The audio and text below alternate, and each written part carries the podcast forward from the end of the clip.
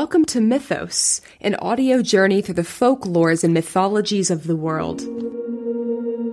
Welcome to Lore Britannia series of Mythos, where we explore the fascinating folklore of England, Ireland, Scotland, and Wales, both ancient and contemporary. The story you're about to hear is from Vanessa Wolfe of London Dreamtime. London Dreamtime story nights are secret storytelling adventures in hidden corners of London. Vanessa tells eerie, exciting, scary, and fantastical stories for adults in London's forgotten corners derelict buildings, muddy foreshores, empty foot tunnels, urban forests, and midnight cemeteries. They often include live music and are usually only lit by candles. Different events run every month, and details are on www.londondreamtime.com backslash calendar. My name's Vanessa. When I was a kid, I used to slip away from school and walk around exploring London on my own. I used to look at all the grand buildings with their intriguing details and secret corners, and sometimes I'd meet fascinating characters. But mostly, I'd just be on my own and I'd make up my own stories about these places in my head. When I grew up, I became a storyteller. And although I tell myths and legends and folk tales from all around the world for a living, my heart is in stories which grow out of London. London's complexity, diversity, beauty, and magnificence, and its ugliness too. The story that I've chosen comes from a bizarre urban legend which has grown up around a certain large and unusual looking locked tomb in Brompton Cemetery. There's no key. Before you listen to this, have a look at the tomb online. It will help you to picture the story in your head as it unfolds. I also need to tell you that the story grew partly as a collaboration with Stephen Coates, who's a musician and psychogeographical explorer.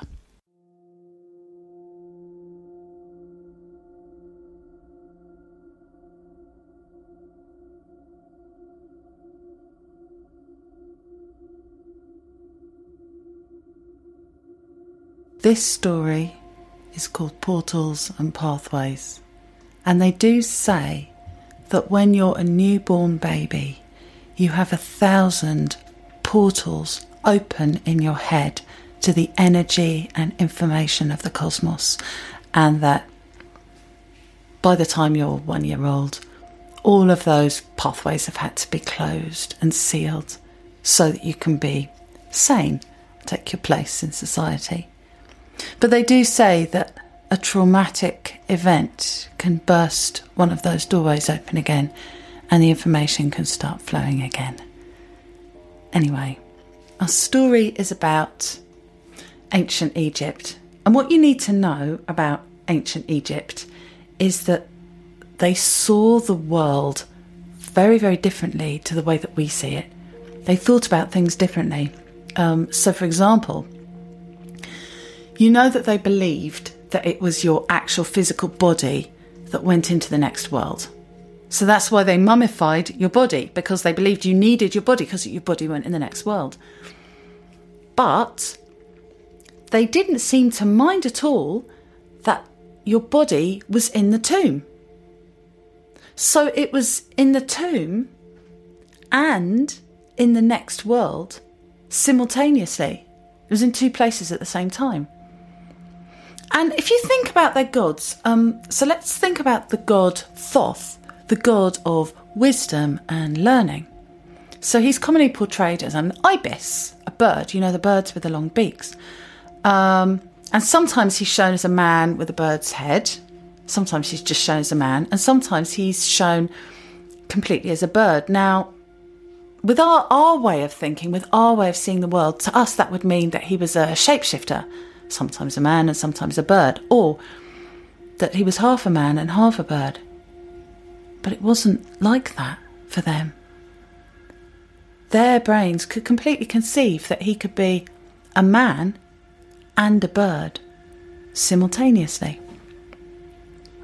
Anyway, our story starts in January 1848, middle of the 19th century, in a place called Hans Town, which is where Sloane Square is now. But unlike Sloane Square, Hans Town was not at all posh.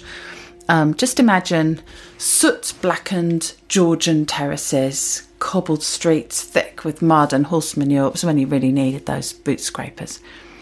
And imagine that it was starting to get dark on a January evening.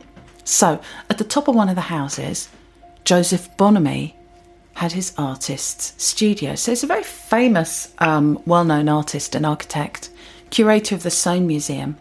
But he liked to have his artist studio right there at the top of the house, tucked away in Hans Town, so that people wouldn't disturb him and bother him. He didn't even want his family or servants disturbing him. And he was up there at January 1848, and it was starting to get dark. He was surrounded by all his sketches and drawings from his time in Egypt. And he was just starting to think it was time to light a lamp when there was a knock at the door. So he wasn't expecting anybody and he didn't really want to see anybody, but he went to open it, and standing in the hallway outside was a man who he had never seen before.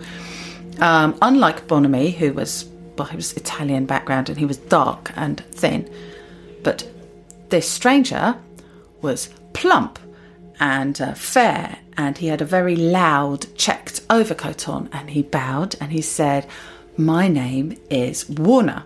We haven't met before, but we have a mutual friend, Miss Courtoy. I need to come in. I've got very bad news for you. And he barged in and he sat himself down without being invited. And he said, You know, Miss Courtoy, I'm very sorry to say she's dead. She died last week. And Bonomi said, is death? Oh, well, said Warner. Well, uh, quite, um, of course, but uh, I, I don't think that you've known her that long. You see, I don't think perhaps you knew her when she was a young woman. When she was a young woman, she was really something. You, she used to have these parties. Everybody was there. Um, poets were there. Politicians were there. She used to wear these wonderful gowns, and it was everything was glittering. Her, she was a beautiful young woman once. And Bonomi said, I knew her as a grey haired old woman. And I always thought she was the most intelligent human being I'd ever met. She seemed to see things other people didn't see. well, said Warner, as a matter of fact, that's why I'm here. You see, I think she saw something about you because we talked a lot in the last few weeks before she died, and she told me about you. And she said you had a secret that you've never told anybody, um, and that that she said that you and I should work together, and she has left money in her will for you and I to work together. Hmm? So, what do you think?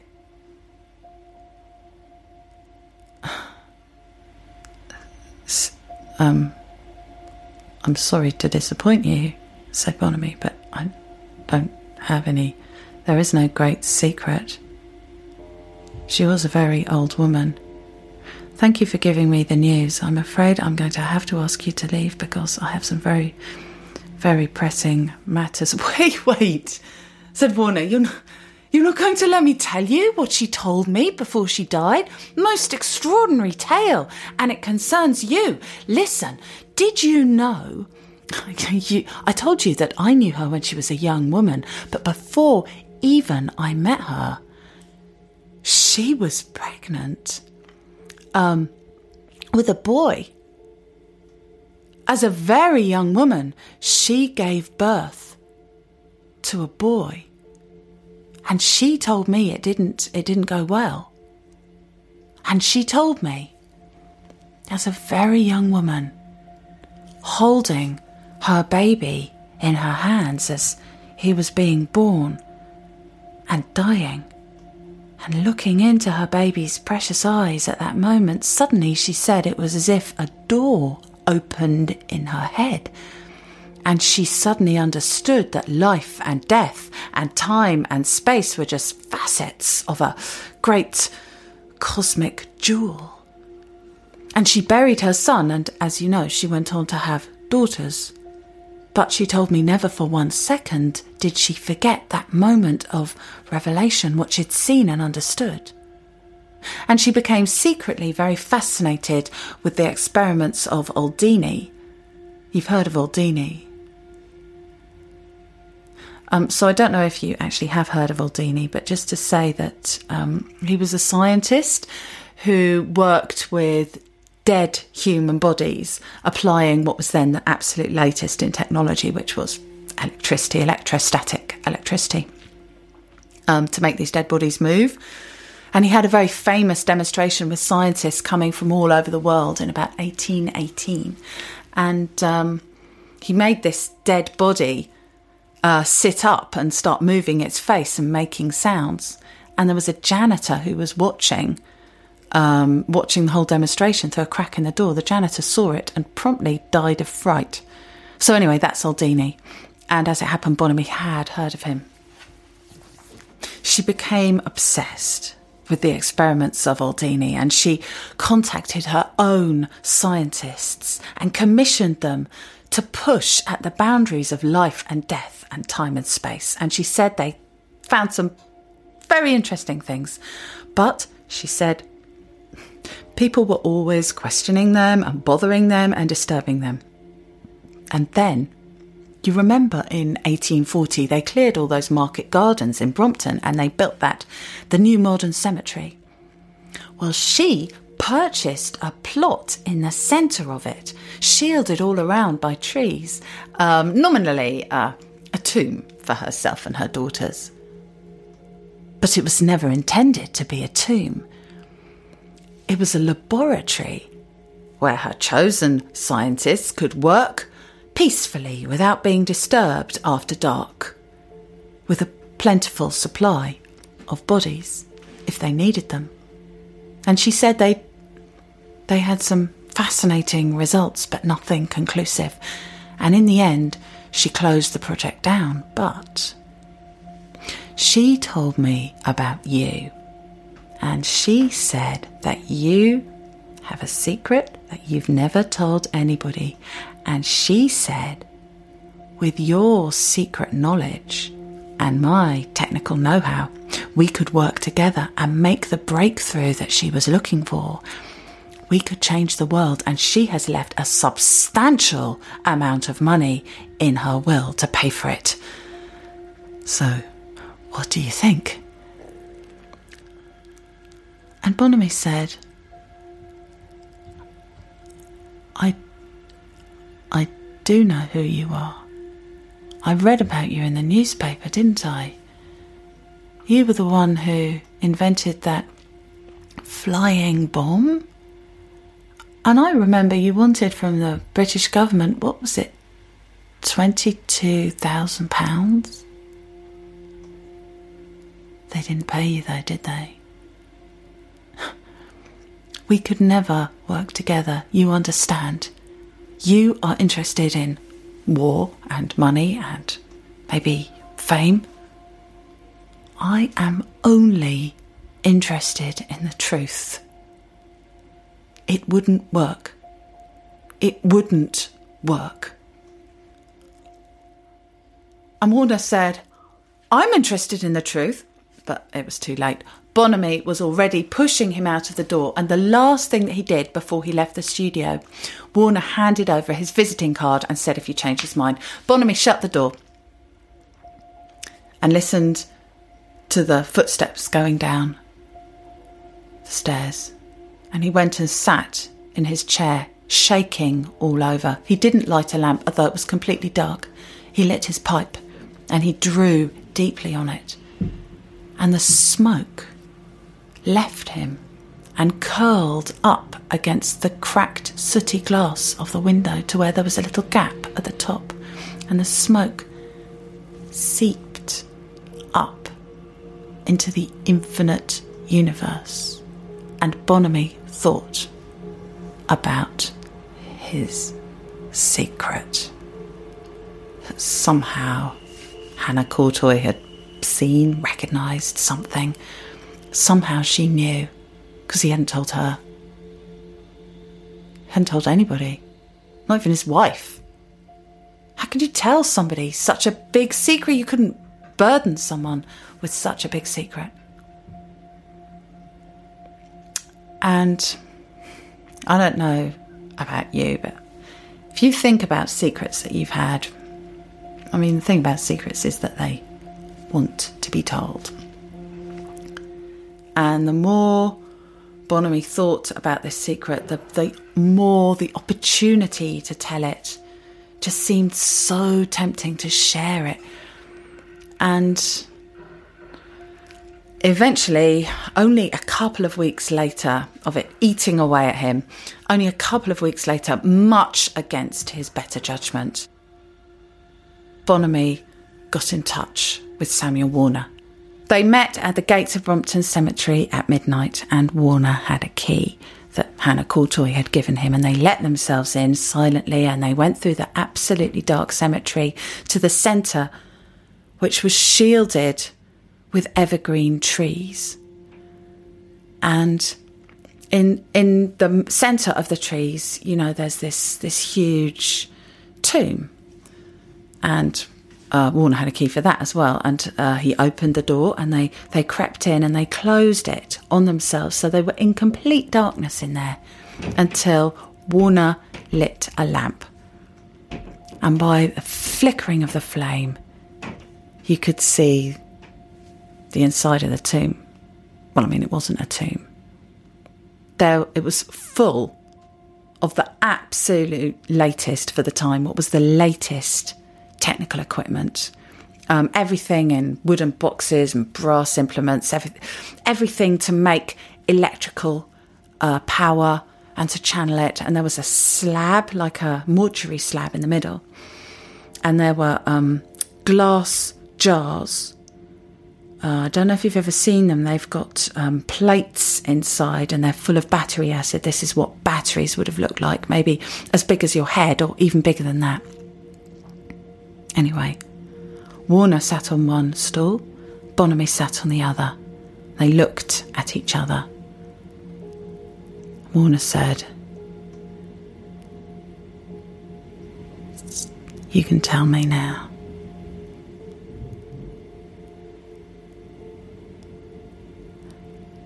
Bonomi closed his eyes and he said, Egypt was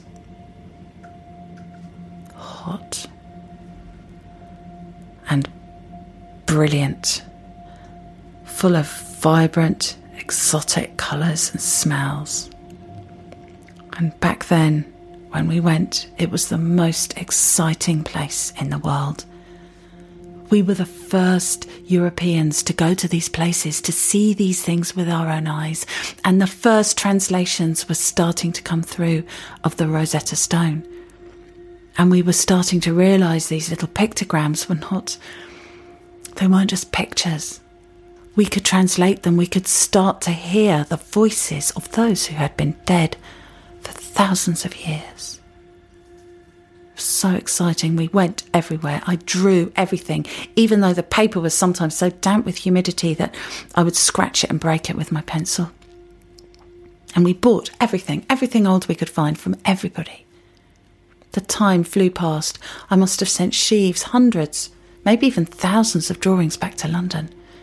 They wanted them. Everybody was so interested. And after we'd been there two years, it was the evening, and this little girl came up to me in the market. She wanted to sell me. She must have heard we were we were buying things, and she pulled it out. She said it was very old, this amulet. And as soon as I saw it, I knew it was. It was beyond old. It was maybe twice as old as the oldest thing we had and I could feel its power right there in the marketplace. And I was so excited, I just offered what she what she asked. I didn't even haggle, so she was pleased. She ran off with the money, and I put it in my top pocket and I thought I will go to Robert Hay, who was the leader of the expedition, young man. We were all young. So I went to him the next day uh, to show him, but he started telling me about uh, the Society for Antiquities or something, and he was obsessed with what people thought of him in London. And we argued, and uh, I didn't show him the amulet. And the next time I went to him, we argued about money, and I didn't show it to him. It seemed that every time I went to see him, we would argue about something, and in the end, I never showed it to him. And we went our separate ways. We travelled separately. And I drew and I sketched another thousand or ten thousand pictures, and you know, they were so hungry for them in London. They wanted them so much. But do you know what they wanted them for? They wanted to put them on curtains, for the wrappers of soap. Put them on dressing gowns and the fronts of factories. Nobody cared what they meant. Nobody cared about what had produced them. I was battling on my own. And it started to take its toll on my health. And eventually, my health was broken. I had a sickness after fever after sickness, and I realised that if I was going to live, I would have to book my journey back to foggy, dirty, cold, sooty London. And so I did. And on the night before I was due to travel back, I had a headache. And I went into the medicine box, but it was empty, except at the bottom there was opium. I'd never taken it, I didn't know what it did, except that it was a painkiller, so I put some grains in my pipe and I smoked them. Well, my headache gone, and I thought I would take a walk around Cairo, say goodbye to the alleyways and streets that I loved so much, so I went down. Everything was lit up. It was so beautiful. Everything was shining and I thought how I wished to see the Great Pyramid that I'd drawn so many times. And before I knew anything, I was there walking towards it in the moonlight, scaling the great front of it, climbing up to that little narrow entrance, which was open. And you know, Mr. Warner, when I went in, there were so many doorways open in that pyramid I turned to the first one. It was dark, and I, so low I had to bow my head to go into it. And I went down. It fell away in front of me, stairway, going down into the heart of the pyramid. And when I got to the bottom, I was in a, a chamber, open above to the stars and by their light I could see the whole of every inch of the walls covered in golden hieroglyphics, and I wanted more than I have ever wanted anything. I wanted to understand, not a translation, not a third hand um, dictation. I wanted to know what this meant, what had produced it, what it meant to the scribes and the magicians that had put it there. And just then I heard a noise. Someone was coming down the stairs after me, someone was following me. And I turned to the doorway, and through it walked a man.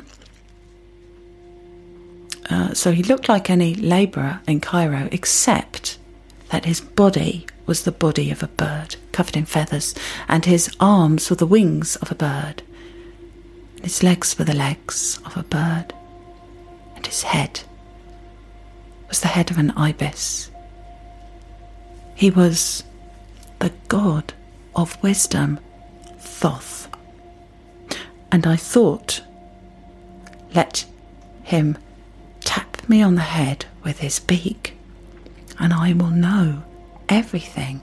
Let him tap me on the head with his beak.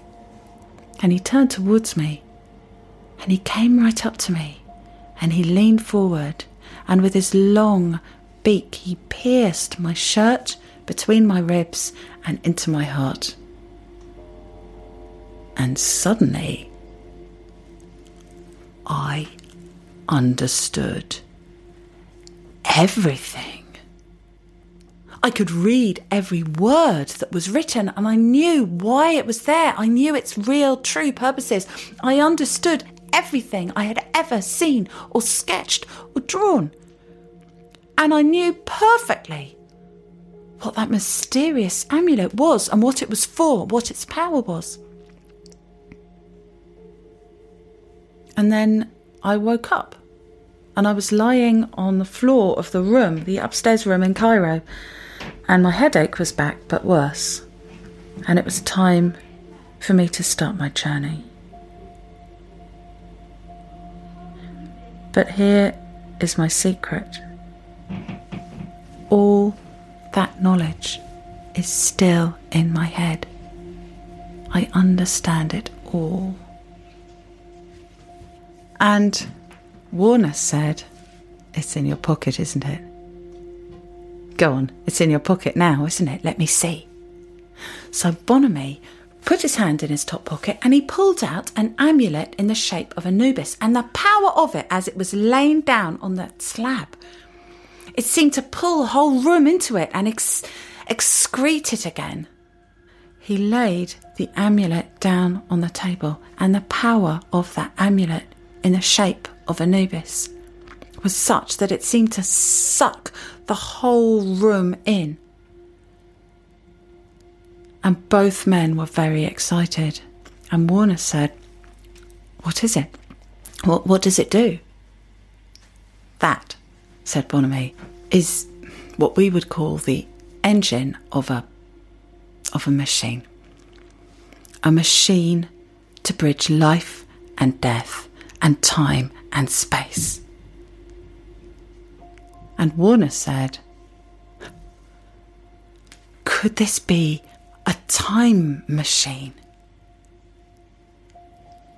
No, said Bonomi. No, it's not, because the ancient Egyptians did not understand time as we do. To their minds, time was not a, a, line with the past over here and the present in the middle and the future uh, over there sometimes um, with with us travelling from one to another. For them time was a constant now or perhaps more a circle returning to the same spot endlessly. They would have no use or concept of a of a time machine. But they were hemmed in on either side by the desert. They could only travel freely up and down the Nile. This is why Egyptian culture did not spread all over Africa.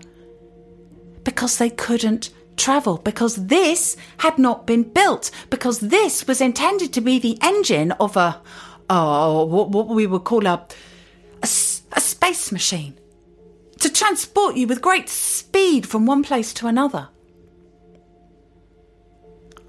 Oh, said Warner. Well, of course, now we have steam trains and uh, steamships. Wait, he said. When you say, um, great speed, how fast would this happen? Oh, said Bonomi. It would be instant. Uh oh, said Warner. So, um, well, if this is a machine, um, the engine of a machine, then uh, it must have a lever to operate it. How do you turn it on? Where's the where's the on switch? How do you make it go? Oh, that's simple, said Bonomi. To operate it, you just say the name of Anubis. The the true name, not the Greek name. Ah, said Warner. And uh, so, what is the name? But Bonomi would not tell him. Obviously, he's not going to give him the um, that powerful word, the name of Anubis. However, by that time, both men were crazy with excitement, and both of them were completely up for the next step. Building, bringing into reality this, what they called a space machine, but I suppose we would call it a teleport. So, although they were both very interested in building it, they had very different motivations. So, for Bonomi, it was all about bringing to fruition many thousands of years of thought, making it into a reality. Um, whereas for Warner, of course, motivations were slightly different. He could see the commercial possibilities. So they worked together using money left to them by Hannah Courtoy. And the first thing uh, Bonomi, the artist, did was fix this precious amulet to the wall of the inside of this tomb and then cover the entire wall with paintings of um, spells, um, hieroglyphics. And Warner, who was the practical one, he actually realigned the entire tomb so that instead of being north, south, east, and west as it had been, it was now in line with where the pole star used to be in ancient Egyptian times.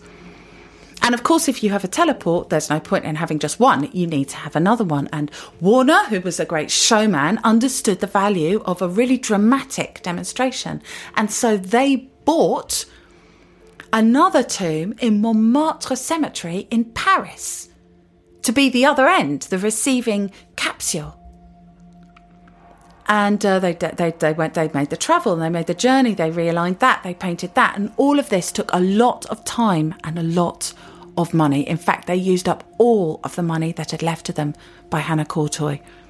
And they were working in their spare time and they were working at night. And after five years of this, they were ready. And Warner was continually pressing Bonomi for the, the name to make it go. But the closer they got to the end point, it seemed that the more Bonomi was reluctant to share this last step. He wouldn't say, he'd just say things like, oh, well, it would be like a uh, striking it with a bolt of lightning, a release of extreme power, he would say, and no more than that. He must have been a difficult man to work with. Now, Samuel Warner was in debt. He had 10 children. And if you look at his accounts, you will see that he was in debt to every single tradesman and he had large debts to his friend and to a bank. Debt can do funny things to a man. And I think it did in this case. Warner just started to think and think and eventually he thought, I don't need this name. We can use modern technology. We can use electricity. And he invented something. He had already invented something which was in one of those um, lovely wooden boxes that you could t- uh, turn the wheel and uh, they would rub uh, silk against glass and it would create a very, very big electrostatic charge, very high voltage spark. And so in December 1853. He took this thing himself to the, t- to the um, cemetery gates, unlocked them himself at midnight, let himself in. By himself, he went to the tomb. He let himself in. He had gold in his pocket to spend in Paris. He had a ham sandwich in the other pocket for the journey. He had his big, colourful checked overcoat. So he pulled the door closed, lit the lamp, and then he unpacked his wooden box and he turned the handle furiously. And then he leaned forward with the wire, and a huge, brilliant blue spark leapt across to the amulet.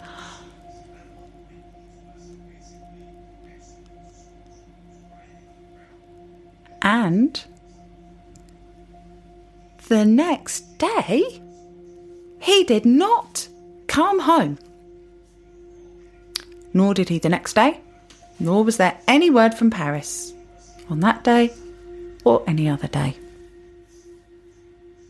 And after a couple of weeks, Bonomi got to hear that his collaborator had disappeared. And he put two and two together, and that night he took himself at midnight, he let himself into the cemetery, he took himself to the tomb, and he went to unlock it, but he didn't need to use the key because the door was just closed too. It wasn't even locked. And when he opened it and lit the lamp, he saw the most dreadful sight. Um, all the electrical equipment was all over the floor. And do you remember I told you about the batteries, the, the jars? The battery acid and the plates had been poured all over the floor, and these glass jars were now full of intestines and lungs and brains. And there was a dish uh, with gold in it, another dish with a ham sandwich, and lying on the slab perfectly, beautifully, immaculately mummified was the body of Samuel Warner, as if done by the loving hands of Anubis himself, covered in spells. And Bonomi started to read the spells, starting at the top and working his way down. And as he did, he started to, to shake his head and back away. And then he just closed the door, locked it, and went that night immediately to the Thames at Chelsea and he threw the keys in. And they've never been recovered. So, uh, that was the end of that. And uh, uh, Bonomi did not go to Samuel Warner's hasty funeral. If you look him up on Wikipedia, you will see um, Samuel Warner is just um, listed as died in mysterious circumstances. So um, that's all they say about him. But Bonomi knew that coffin they were burying was empty. His body was not in the coffin. Warner's body was lying on the slab inside the tomb. Uh, well, it was. But it was also stepping between life and death, and time and space for eternity.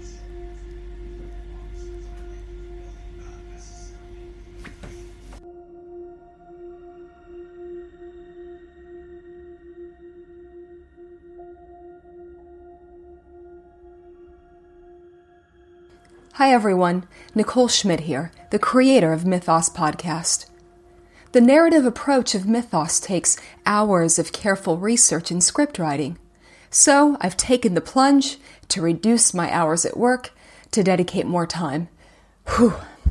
To supplement my income, to increase the amount of time I can spend on the podcast, and ultimately to make the project sustainable for the long term, I've started a Patreon campaign which, if you don't know what Patreon is, it's an online platform on which artists um, can receive monthly financial support from patrons. If you can be a monthly patron, even for as little as $2 a month, please do so. Rewards for patronage range from special supplementary episodes available only to patrons to ebooks of my show scripts. Simply go to Patreon, type Mythos Podcast into the search engine, and pledge what you can. The link will also be on my webpage at www.mythospodcast.com.